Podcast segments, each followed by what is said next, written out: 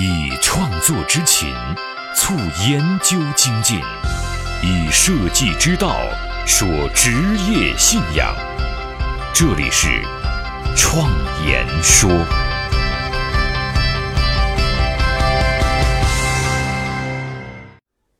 大家好，我是主持人张子健。今天呢，我们沿着上一期关于新经济学知识这个话题来聊一聊中国的情况，尤其是我们最为关心的创意文化产业。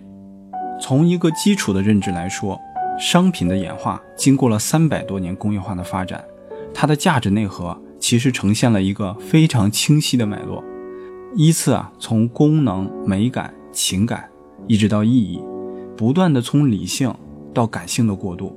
那么同样的，其实这也是品牌的基本脉络。第一个阶段工业化产品作为商品来说，主要竞争的呢就是品质，也就是性价比决定购买。品牌的基本面貌就是信任。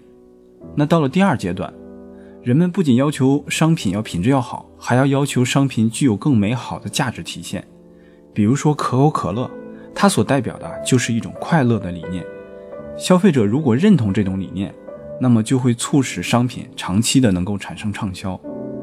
第三个阶段当中体验就决定了一个商品是否能够成功，而体验是一个过程。品牌在这个时候必须依附某一种情感，为消费者带来感动。中国目前主要也是处在这个阶段。那到了第四个阶段呢，商品是否有个性将决定了消费者是否购买。这个时候品牌的核心价值就是性格。在这个时候，品牌所呈现的往往不是人类情感的片段，而是一个有着鲜明性格的活生生的人。这个阶段的品牌我们就要用故事去呈现。为什么品牌会有这么大的变化呢？其中很重的原因是在于技术的发展。最近2年有个比较流行的词叫工业化 4.0，这个最早是由德国提出来的。按我的理解这是一种制造的标准。我们举一个例子我现在在淘宝上买一双袜子，而这双袜子肯定是从仓库当中发出来的。这说明它已经早就被生产和包装好了，就等着我去购买。假如这个时候我们达到了工业化 4.0 的标准，那我们呢就可以直接通过淘宝进行个性化的定制自己想要的袜子，从图案材质到大小都由你自己来决定。在下单之后，工厂立即就会为你生产。过去的生产成本决定了工厂是不可能做这样的事情的，但是技术的发展大大的降低了生产成本。这其中也有大数据的帮助。因为可能事实是这样的，工厂并没有因为只为你而生产了这一件，而是依据大数据的统计，把未来几天预测的结果也同样生产出来了。但这个和以前仍然是极小批量的生产，这是一个极具重要意义的事情，因为它消灭了库存，就等于消灭了浪费。从另外一个角度上来讲，也是最大的环保。当然了，未来的生产方式也是多样的。我们消费的这些商品不仅仅是出自这些智能化的工厂，未来它有可能还出自你小区旁边的大型 3D 打印机，因为它足可以方便地生产很多轻工化的产品。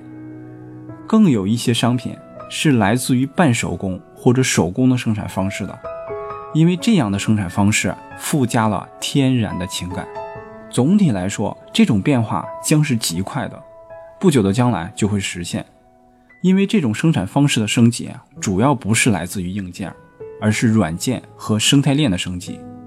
可以说，品牌和生产的分离更加加剧了这种升级的节奏。在这种生产体系当中，消费者不再需要品牌作为中间介质，它可以直接的对接到生产。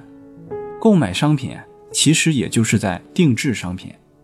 这样一来，大众品牌其实就会慢慢被弱化，甚至消失。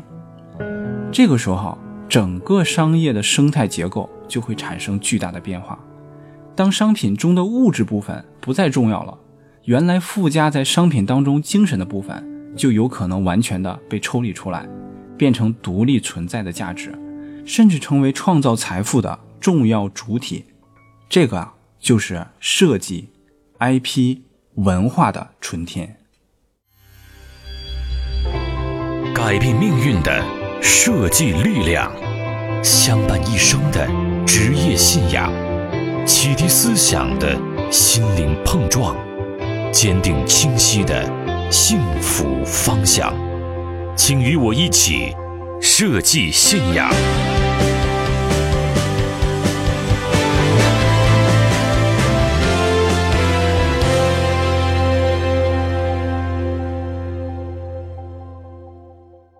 其实这正是因为网络的发展给我们提供了这样的一个机会，让人们能够充分地展示自我。在网络上，我们除了能够发表言论和展示自己的个性之外，我们发现我们还可以在网上卖自己的产品。假如我们自己创造了一些 DIY 化的产品在网上去卖，这种创意产品其实就是有意义的商品。什么是有意义的商品呢？按我的理解有一个例子可能能代表我的想法。假如说木头加工成桌子的话，价值是增加了还是减少了呢？一般人的认知将会把它分为两个阶段。原始人认为它是减少了，因为它比原来的木材少了。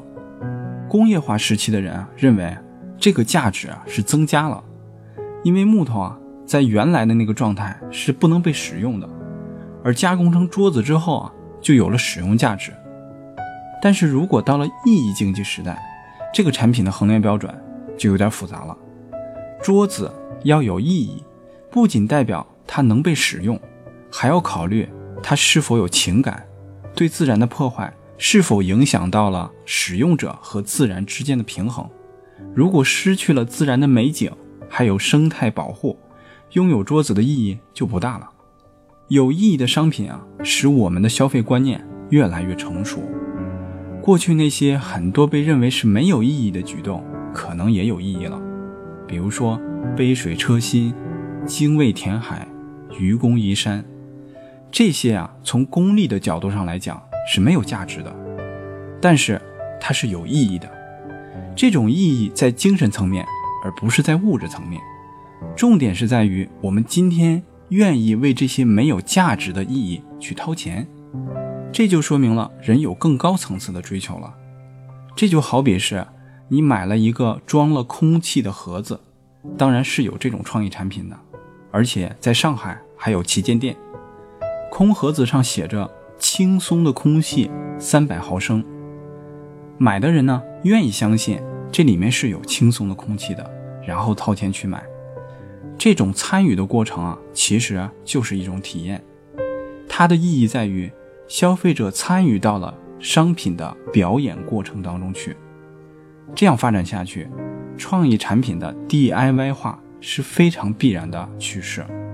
消费者也达成了从过去的参与到主动去创造的过程。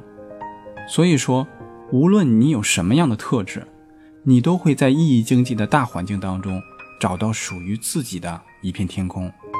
我的合伙人小米就给我们举了两个例子。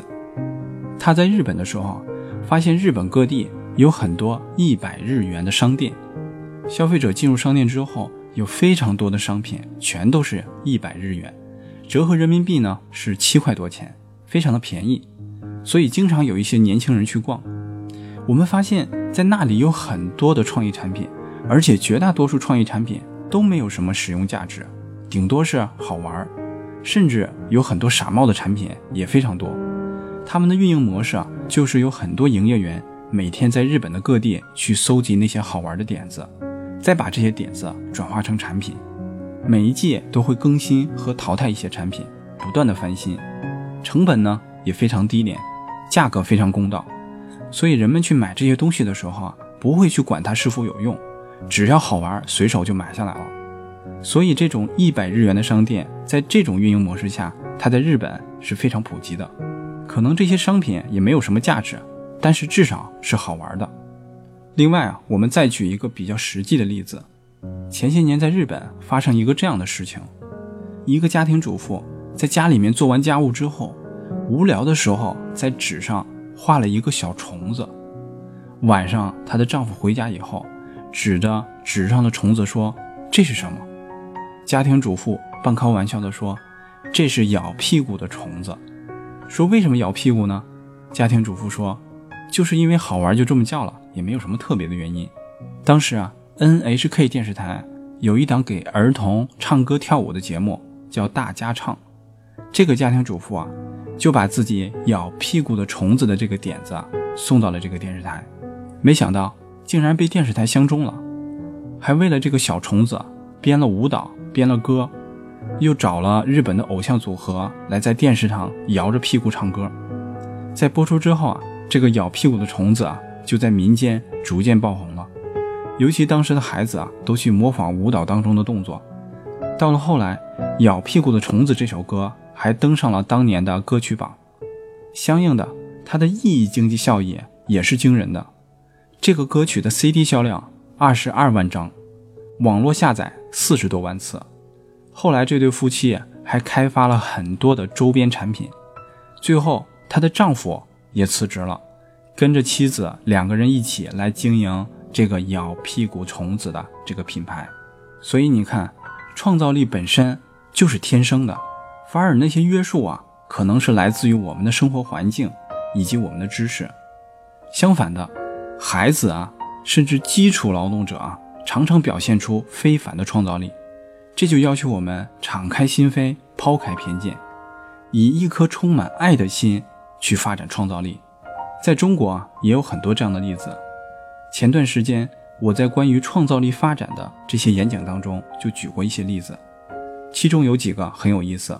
有一个农民叫吴玉禄，他做了一件很有意思的事情，他发明了会行走的机器人，然后这个机器人啊拉着车带着他走。机器人的外形非常有喜感，在我看来啊，这是一件标准的当代艺术作品，只不过它出自一个农民之手。还有一个有意思的案例，在黑龙江漠河县有一个清洁工人，他用自己的业余时间把很多扫帚绑在了一起，绑成了一大圈，然后他用拖拉机驱动变成了简易的清扫车。本来我以为这是一个个案，但是我在网络上却找到了很多类似的清扫车。所以不要小瞧了这些底层劳动者，因为这样的解决方案是符合他们所处的环境的，而且是成本最低的。除此之外，我们发现中国人啊特别爱发明，尤其是那些民间的发明家，他们总能发明一些稀奇古怪的又有意思又实用的东西。所以说啊，创造力是人人都有的能力。下面啊我们再聊一聊中国的产业变化。可以说，今天的互联网已经渗透到了每一个产业当中，体验经济也正在成为这个社会制造财富的主流。技术的革新、互联网生态以及体验经济把它结合在一起，就使得每一个人都能够创造新的产品品类。简单的说，过去所有的商品都是由那些有品牌的商家提供的，一些大的品牌啊可能会发展出成千上万个商品品类。如果啊这个品类达到了某一个极限的话，那么品牌商就无法承担巨大的研发成本了，它有可能会委托部分消费者来制造品类。因为每个消费者对于品类的需求都是独一无二的。当然了，这一天可能离我们还有一段时间，但是最先能够获得这种创造品类的机会，其实就是设计师。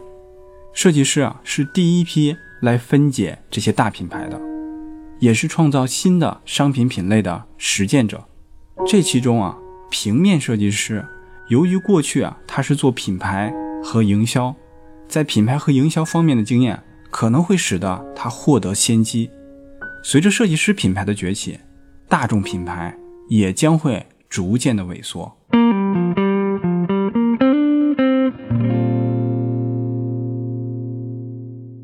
在另一方面，当我们观察像诚品书店或者是新版的新观天地的时候，会发现里面已经不再出现我们熟知的那些大众品牌了，而更多的是匠人品牌或者是设计师品牌。这是因为这些品牌的商品利润空间更大，足以支撑他们的线下运营成本。事实上，这也是最适合他们的销售方式，因为每件商品的数量不会特别多，而反观大众品牌的利润空间却逐渐的被互联网所压缩，以后也可能会逐渐的退出实体店，转而以网络销售为主，最终的形态可能是这样的：网上走量，线下体验，只在城市当中留下一两家体验店。未来能够创造更多财富的，其实就是这些创意品牌。商品的品类在急剧增加的这个事实，根据经济的发展规律，我们可以推测，将来会压迫大的品牌逐渐走向解体。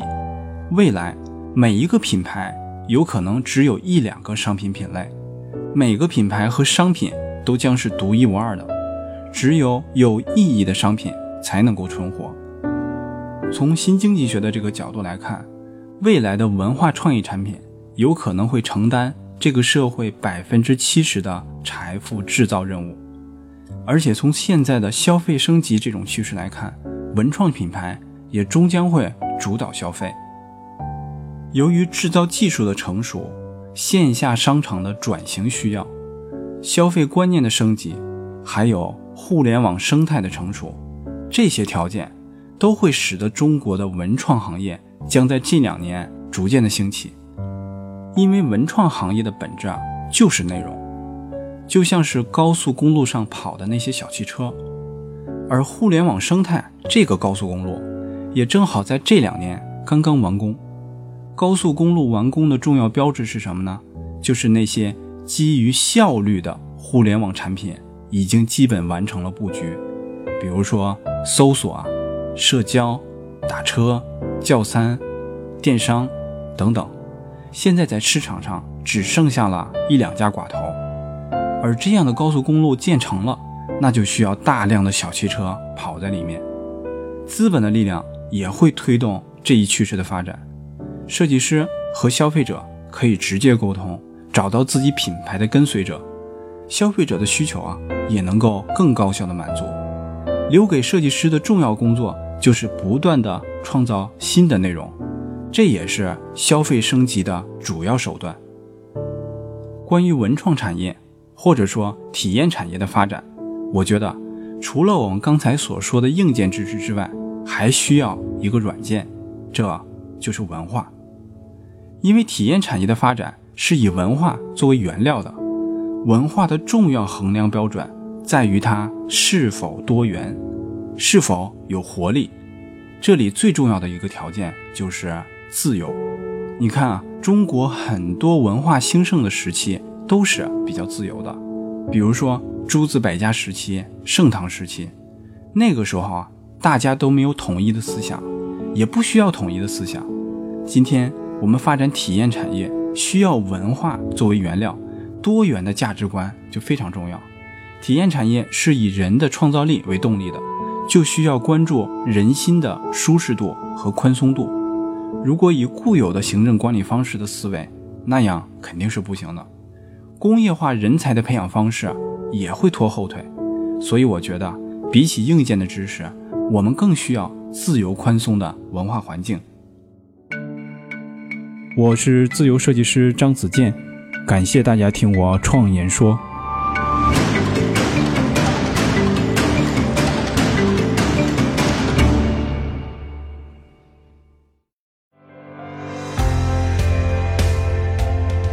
所见的现实，转瞬之间必然会被改变。所闻的金科玉律，可能是路上的艰险；所感的困苦，到了明天，也许比蜜还甜。